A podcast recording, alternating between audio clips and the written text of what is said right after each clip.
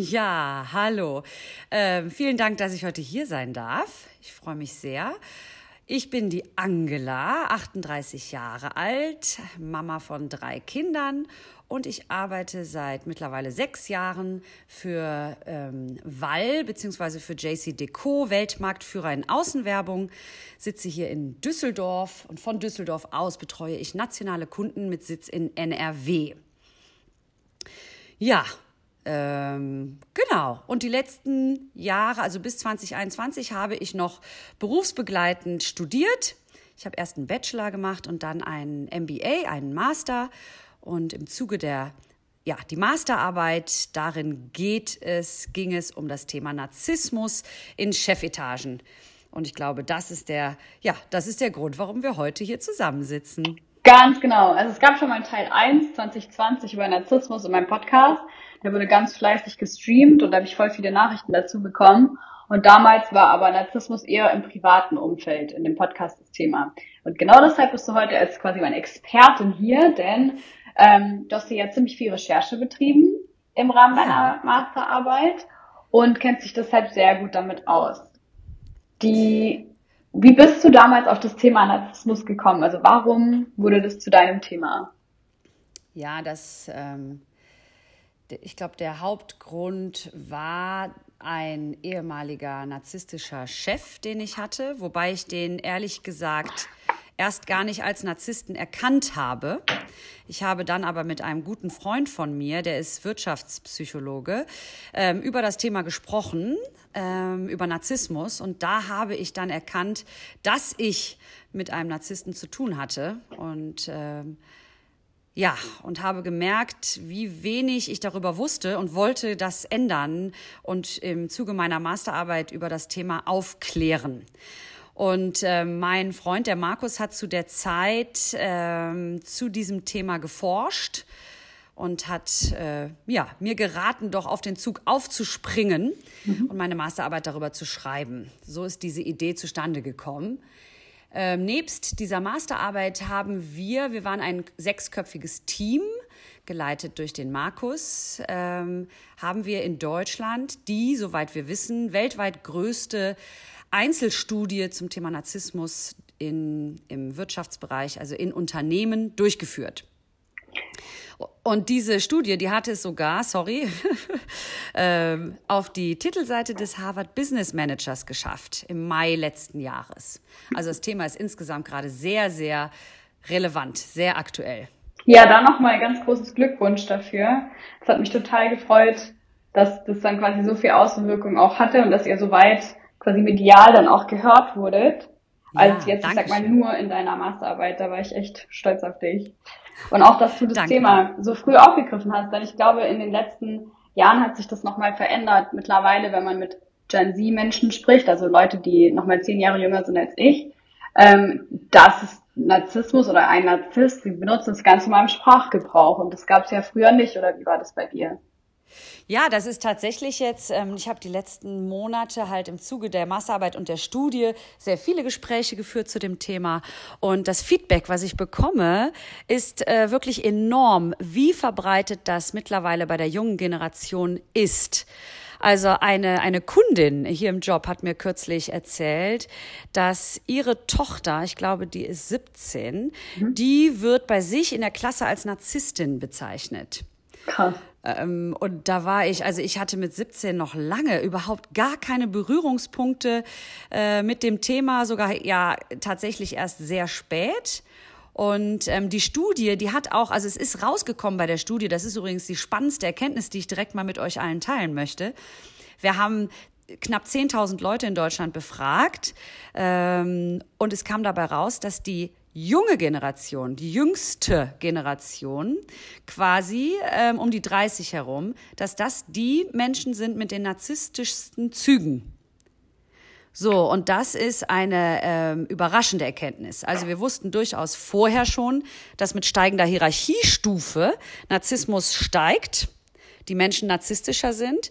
Und dann dachten wir aber immer, ja, okay, wenn die ganzen alten narzisstischen Chefs und Chefinnen, wenn die in Rente gehen, dann hat sich das Thema, löst sich das von, von alleine. Mhm. Aber dem ist nicht so, sondern das, so hieß auch der Titel des Harvard Business Managers oder der Studie, die Jungbullen kommen. So, mhm. das heißt, ähm, Obacht, wir müssen wirklich aufpassen, dass wir dass die junge Generation uns in, in Sachen in puncto Narzissmus nicht überrennt. Mhm. Wahnsinnig spannend. Glaubst du, dass das auch mit der Nutzung von Social Media zusammenhängt? Ja, also ähm, ich meine, dazu gibt es jetzt, soweit ich weiß, noch keine vorliegenden Studien, aber es besteht der Verdacht, dass diese junge Generation, das ist ja die auch sogenannte Me-Me-Me-Generation oder Selfie-Generation, die also, und ganz ehrlich, da habe ich mich auch selber bei erwischt, ich poste auch gerne bei Insta oder Facebook oder in meiner Story, ähm, ja, wir ganz früher haben wir uns mit dem rechten und linken Nachbarn verglichen, haben dann geguckt, oh, der hat aber einen schönen Gartenzwerg, den hätte ich auch gerne. Heutzutage vergleichen wir uns einfach mit dem Rest der Welt. Und da herrscht einfach eine unglaubliche Last, ein enormer Druck liegt mhm. auf uns oder insbesondere auf der jungen Generation. Es wird so viel von dir erwartet, ja, was du alles können musst. Mhm. Du musst äh, im Optimalfall mehrere Studiengänge gemacht haben, Auslandaufenthalte äh, mitbringen, also mehrere Sprachen sprechen, am liebsten schon zehn Jahre Berufserfahrung, super Führungsskills. Ähm, ja, also du, du weißt es ja selbst, was heutzutage von einem alles erwartet wird. Und das zwingt uns ein Stück weit oder die jungen Leute ganz besonders dahin, dass man zeigen will oder muss, was, wie toll man ist, was man alles kann, was man alles hat, um mithalten zu können. Ja, total. Also gerade was du gesagt hast mit den ganzen Jobqualifikationen. Ich musste mal ein bisschen schmunzeln. Also ich mache ja Social Media schon sehr lange und quasi seit der Geburtsstunde fast von Instagram auch Instagram. Habe da natürlich am Anfang noch nicht drin gearbeitet. Also ich habe da kein Geld damit verdient, aber habe mich sehr viel ja. damit beschäftigt. Und dann wurde das ähm, sehr früh auch zu meinem Job und hatte da halt Glück, weil ähm, eine Dame, die war damals CEO in einem Unternehmen, die hat mich quasi an die Hand genommen, hat gesagt, hier, du bist jung, du verstehst das alles, du darfst es jetzt machen und den Rest erkläre ich dir. Ja. Und bin da reingerutscht. Aber ähm, wenn ich dann so Jobausschreibungen lese, wo irgendwie draufsteht, ja, 15 Jahre Social Media Erfahrung gewünscht, wo ich mir denke, hat mal irgendjemand nachgedacht, seit man Social Media gibt. du, das sind so, so, so, utopische ja. Anforderungen dann und gerade für junge Menschen äh, geht es ja nicht, ne? Also man kann halt nicht irgendwie mit dem Studium gerade fertig sein und einen Job machen wollen und auch ja. brauchen zum Überleben und dann irgendwie sechs Jahre plus oder zehn Jahre plus Arbeitserfahrung in irgendeinem Feld mitbringen. Das ganz genau. Geht einfach nicht. Ja. Ähm, ich hatte ja da schon ein paar Mal Gespräche mit dir dazu und dann sind wir irgendwann drauf gekommen, dass ja aber jeder Mensch narzisstische Anteile mitbringt. Also es gibt ja dann auch manche Leute, die sagen halt, alle sind Narzissten, nur ich nicht. Ähm, was hast du darüber rausgefunden? Ja, also ähm, Genau, vorweg schon mal so viel. Narzissmus ist, ist nicht immer nur eine schlechte Sache. Ne? Auch da habe ich Gespräche geführt mit Freunden von uns sogar. Die waren ein bisschen genervt. Die sagten, ja, Narzissmus, immer wird das so als Schlechtes abgetan, ähm, als schlecht. Aber ist es gar nicht. Also, wovor wir warnen, ähm, also auch im Zuge dieser, der Ergebnisse der Studie, ist vor mhm. toxischem Narzissmus, also sehr stark ausgeprägtem Narzissmus. Das kann tatsächlich sehr neg negative Auswirkungen haben. Aber wenn man narzisstische Züge hat, dann ähm, ist das durchaus hilfreich für uns, ja. Also ähm, normaler Narzisst, Narzissmus ist immer mit einem hohen Selbstwert verbunden und das ist ja per se erstmal nichts Schlechtes. Mhm. Ne? Und gerade wenn wir jetzt im, im Unternehmenskontext denken, ähm, wenn du Karriere machen möchtest, dann ist es natürlich hilfreich, wenn du ein Stück weit von dir selbst überzeugt bist. Weil wie willst du sonst ein Team führen oder im Sinne des Unternehmens ne, das Team nach vorne bringen? Also ja, von daher narzisstische Züge absolut hilfreich. Man muss nur aufpassen, dass es nicht ausartet. Und dahingehend wollen wir sensibilisieren, und zwar in beide Richtungen.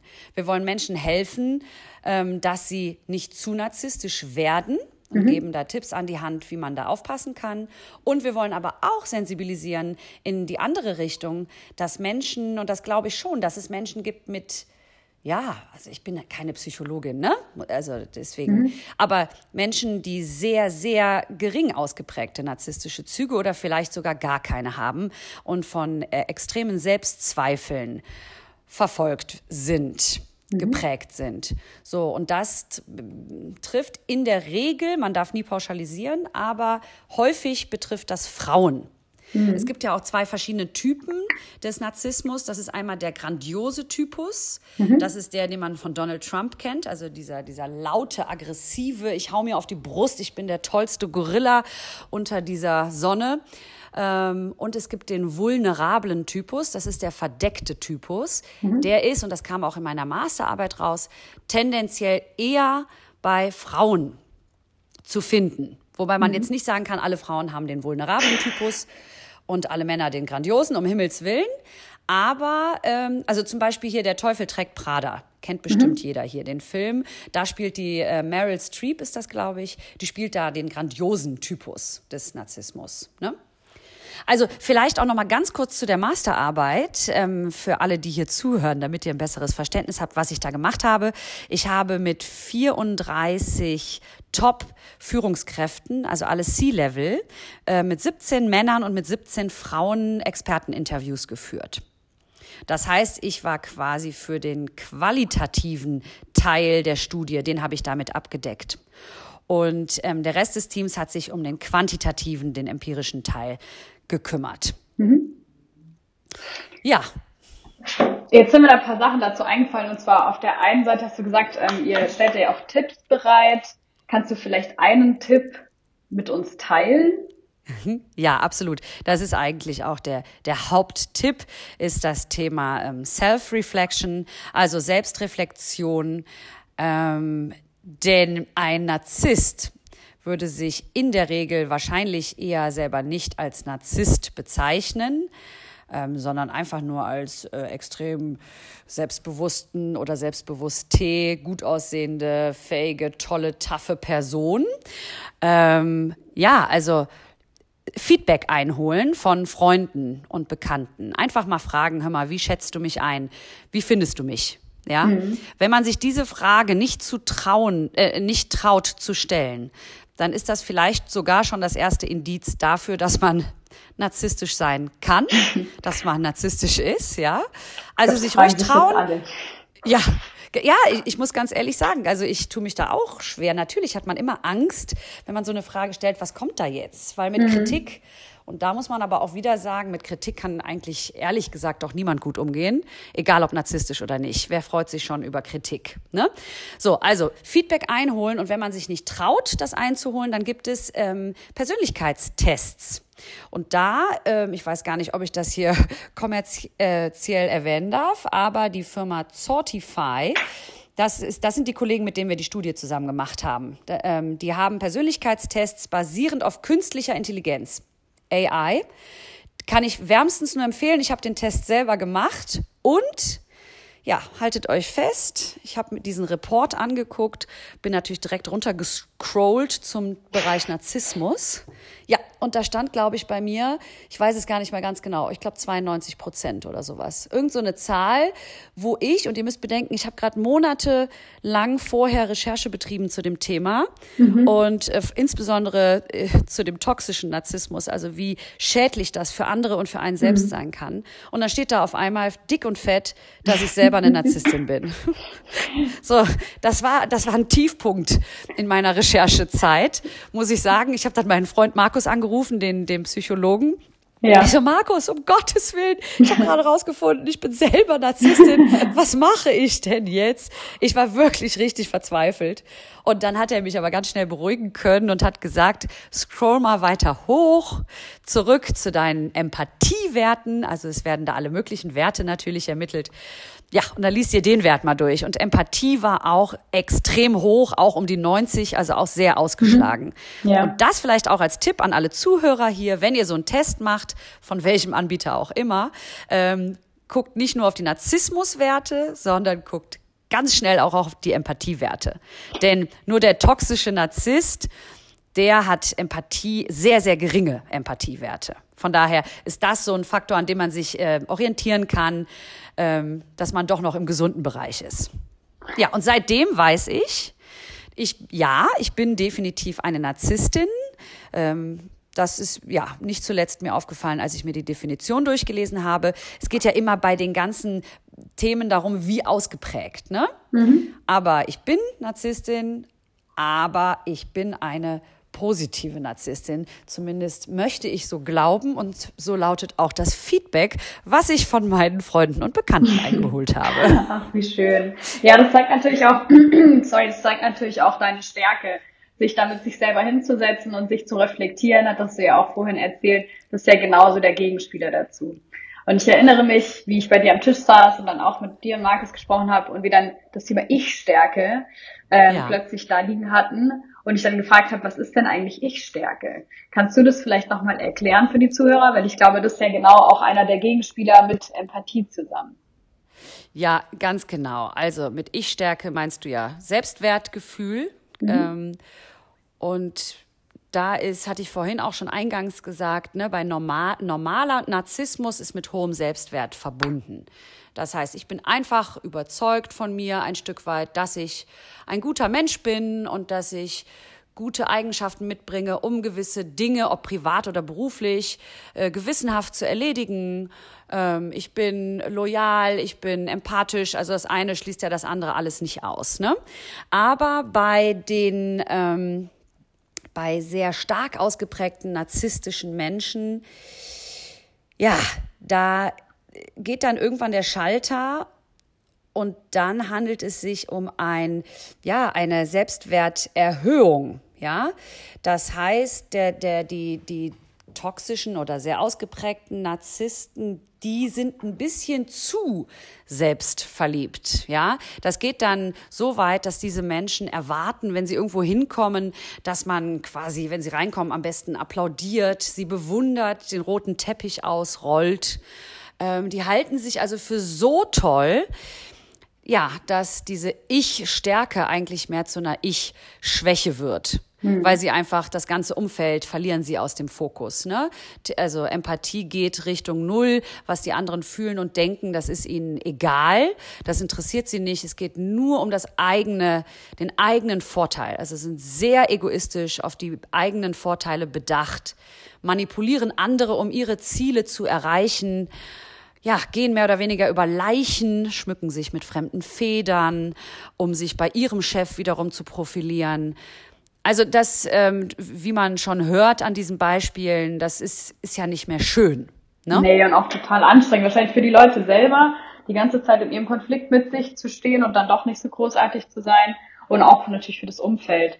Ähm, ich finde es halt nur Ganz so genau. ähm, überraschend, wie jetzt die Kids, sage ich mal, damit umgehen und wie gefährlich das auch ist. Ich habe jetzt dich als Expertin hier und kann meine Fragen stellen und kann auch äh, Markus die Fragen stellen, aber ohne dass ich diesen Zugang zu euch gehabt hätte, wäre mir das auch schwer gefallen. Also zu differenzieren, so was, was heißt das eigentlich, Narzisst sein? Weil es wird mittlerweile schon so verallgemeinert, finde ich, benutzt, auch fast schon ein bisschen als Beleidigung, so negativ konnotiert, ohne dass die Leute meistens so recherchiert haben und wissen. Jetzt im Vergleich ja. mit dir, du hast dich ja total mit dem Thema auseinandergefasst und dann reden wir natürlich auf einer ganz anderen Ebene auch über das Thema. Ja, ja, also ich, ich finde das super, dass du hier diesen Podcast zu diesem Thema machst, weil ich, ja, weil ich es ganz wichtig finde, das insbesondere in die junge Generation zu tragen. Und da möchte ich hier als nicht mehr junge Generation, das musste ich bedauerlicherweise auch feststellen, also, ähm, möchte ich, nicht.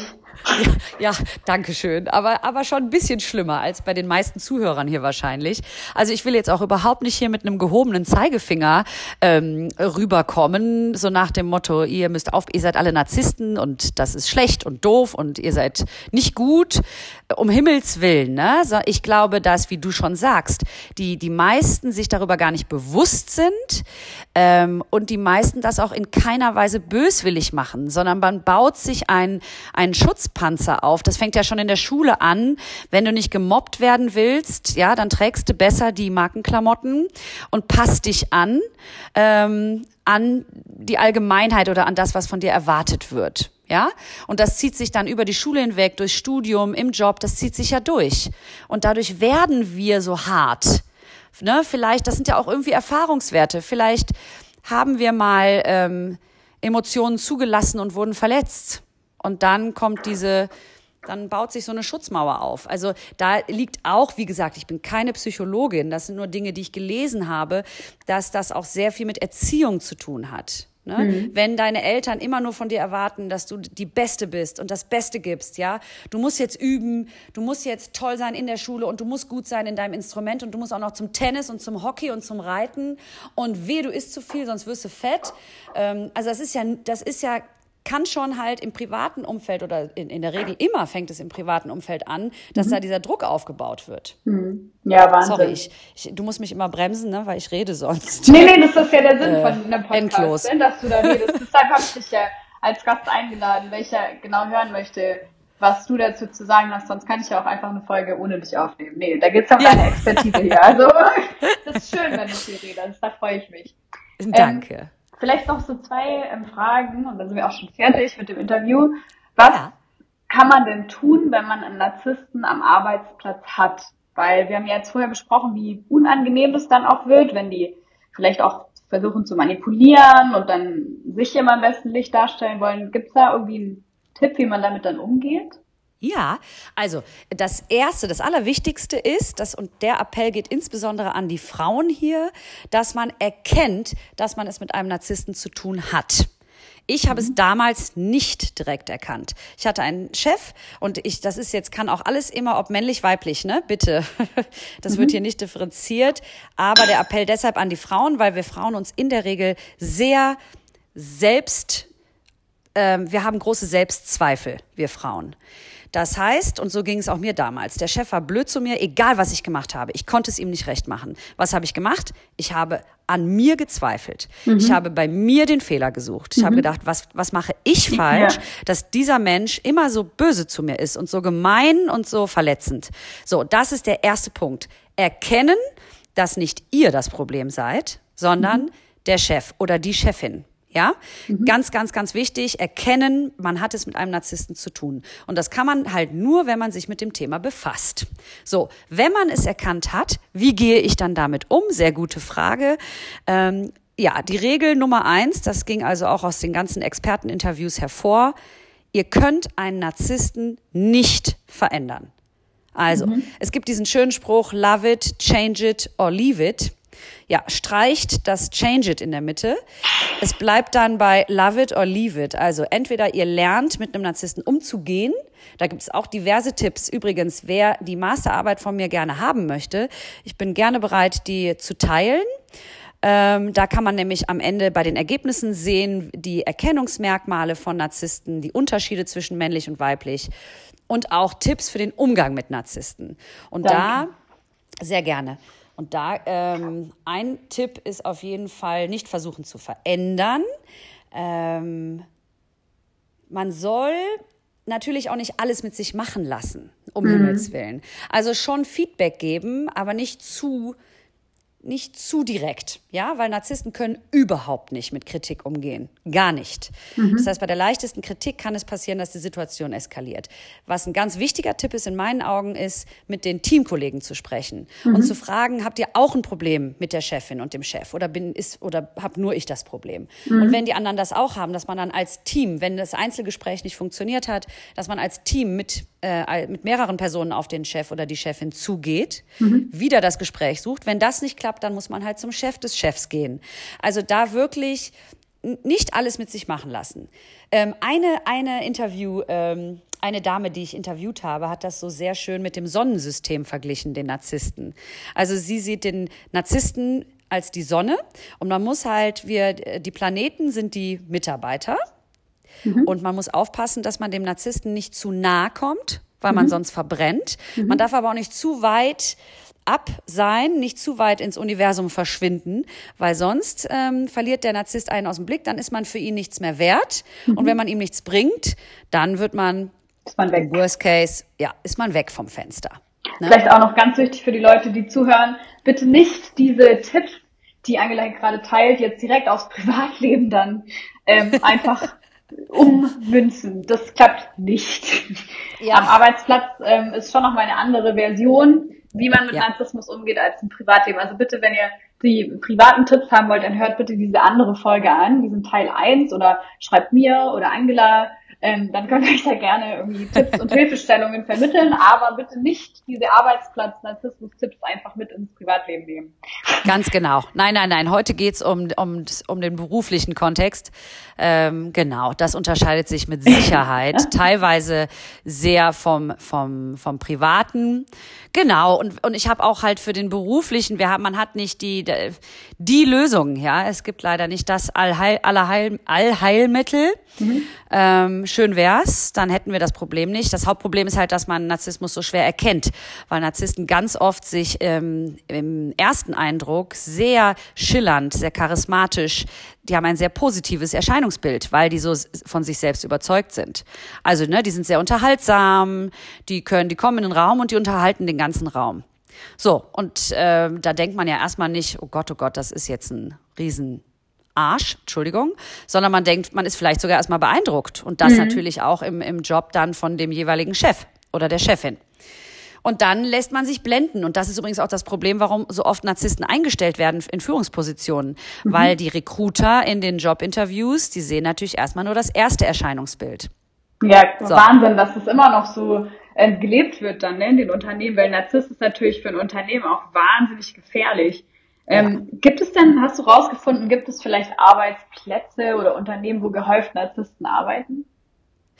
Ähm, das ist nur auch aus den Gesprächen hervorgegangen. Das habe ich tatsächlich in meiner Masterarbeit empfohlen, dass man da, dass da andere Menschen sehr gut ihre Masterarbeit drüber schreiben könnten und das herausfinden könnten. Es mhm. gibt dazu also noch keine Studien, aber ähm, durch die Gespräche habe ich erfahren und weiß ich auch selber aus eigener Erfahrung, dass das je Branche, je nach Branche durchaus teilweise sogar gewünscht ist. Mhm. Also, eine sehr gute Freundin von mir hat mir gesteckt, dass im Bereich Unternehmensberatung Mhm. Dass da, äh, wenn man da zu den Personalern hingehen würde und sagen würde, hier macht doch mal so einen Persönlichkeitstest, bevor ihr jemanden einstellt, nicht, dass ihr einen Narzissten einstellt, die würden wahrscheinlich antworten mit, äh, hallo, wir suchen Narzissten. ne? Weil, also ganz ehrlich, wenn du in ein Unternehmen reingehst und du musst da mal gerade 300 Leute wegkündigen, dann solltest du nicht allzu empathisch sein. Ja, so, klar. Das heißt, äh, weil sonst, sonst gehst du ja selber kaputt. Das heißt, und also Unternehmensberatung, Investmentbanking und tatsächlich auch Vertrieb. Also ich arbeite selber im Vertrieb, mhm. aber oftmals, ähm, bei uns ist das zum Glück nicht so, aber oftmals wird man im Vertrieb auch massiv unter Druck gesetzt, ne, dass man nur Provision bekommt, wenn man sehr viel Umsatz macht. Das heißt, da ist man quasi Firmen gemacht, so unter Druck gesetzt, dass man über Leichen geht, um sein Ziel zu erreichen, weil man sonst kein Geld bekommt. Ja, und so. sein Leben nicht mehr finanzieren kann. Ja, ganz genau. Und das ist dann aber die entsprechende Firmenkultur, die ein Umfeld schafft für Narzissten. Und da ist, ist, ist appellieren wir natürlich auch an die Unternehmen, wenn sie und, und toxisch-narzisstische Führung hat langfristig in anderen, in normal, in anderen Branchen negative Auswirkungen, mhm. ja dann muss man als Unternehmen eine Feedback-Kultur schaffen. Das, was ich euch vorhin gesagt habe, ne, dass man das, das kann man durchaus auch privat machen, sich Feedback einholen, aber gerade auch in Unternehmen, dass man die Mitarbeiter fragt, hey, seid ihr glücklich mit euren Chefs? Wie fühlt ihr euch? Wie geht es euch? Und wenn man das re regelmäßig macht, dann findet man auch schnell genug raus, ähm, dass die Stimmung nicht gut ist. Und dann kann man eventuell sogar noch in der Probezeit reagieren und den Narzissten entlassen oder die Einfach Narzisstin. Lassen. Ja. genau. Super schön. Gibt es noch eine Sache, die du vielleicht den Zuhörern und Zuhörerinnen mitgeben möchtest, als quasi letzter Baustein von dem Podcast? Ja, ich kann eigentlich nur ähm, zwei, die zwei Worte nochmal wiederholen, die ich, die für mich persönlich die wichtigsten sind. Das ist einmal das Thema Selbstzweifel. Zweifelt nicht zu sehr an euch selbst, zweifelt aber halt auch nicht zu wenig an euch selbst, ne? Mhm. Und da kommen wir zu dem nächsten Punkt, Selbstreflexion. Ähm, hinterfragt ruhig hin und wieder. Und das habe ich im Zuge der Recherche gemacht. Ich hätte es wahrscheinlich sonst in diesem Umfang nicht gemacht, nicht in diesem Ausmaß.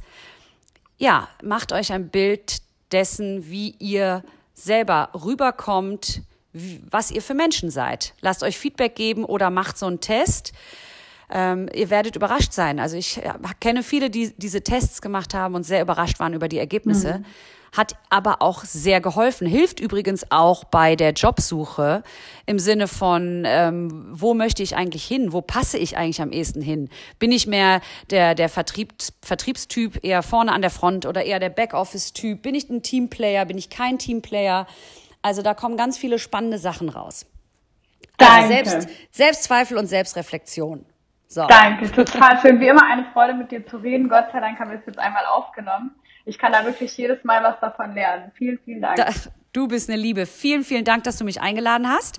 Und euch allen vielen Dank, dass ihr euch die Zeit genommen habt, hier heute zuzuhören. Ich hoffe, es war das ein oder andere für euch dabei, was euch in Zukunft beruflich und vielleicht ein ganz bisschen auch privat weiterhilft.